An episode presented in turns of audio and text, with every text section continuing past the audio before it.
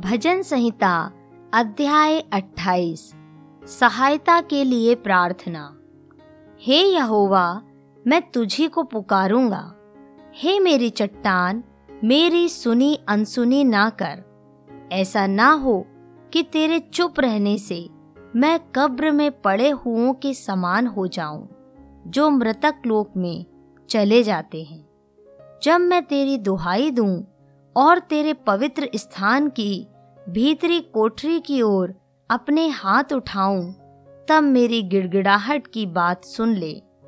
उन दुष्टों और अनर्थकारियों के संग मुझे ना घसीट, जो अपने पड़ोसियों से बातें तो मेल की बोलते हैं, परंतु हृदय में बुराई रखते हैं। उनके कामों के और उनकी करने की बुराई के अनुसार उनसे बर्ताव कर, उनके हाथों के काम के अनुसार उन्हें बदला दे, उनके कामों का पलटा उन्हें दे। वे यहोवा के कामों पर और उसके हाथ के कामों पर ध्यान नहीं करते, इसलिए वह उन्हें पछाड़ेगा और फिर ना उठाएगा। यहोवा धन्य है, क्योंकि उसने मेरी गिड़गिड़ाहट को सुना है।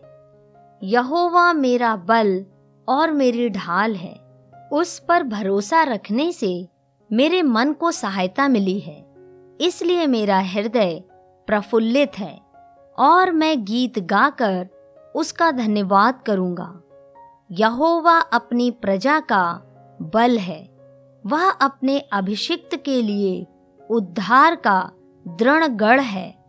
हे यहोवा, अपनी प्रजा का उद्धार कर और अपने निज भाग के लोगों को आशीष दे और उनकी चरवाही कर और सदैव उन्हें संभाले रहे।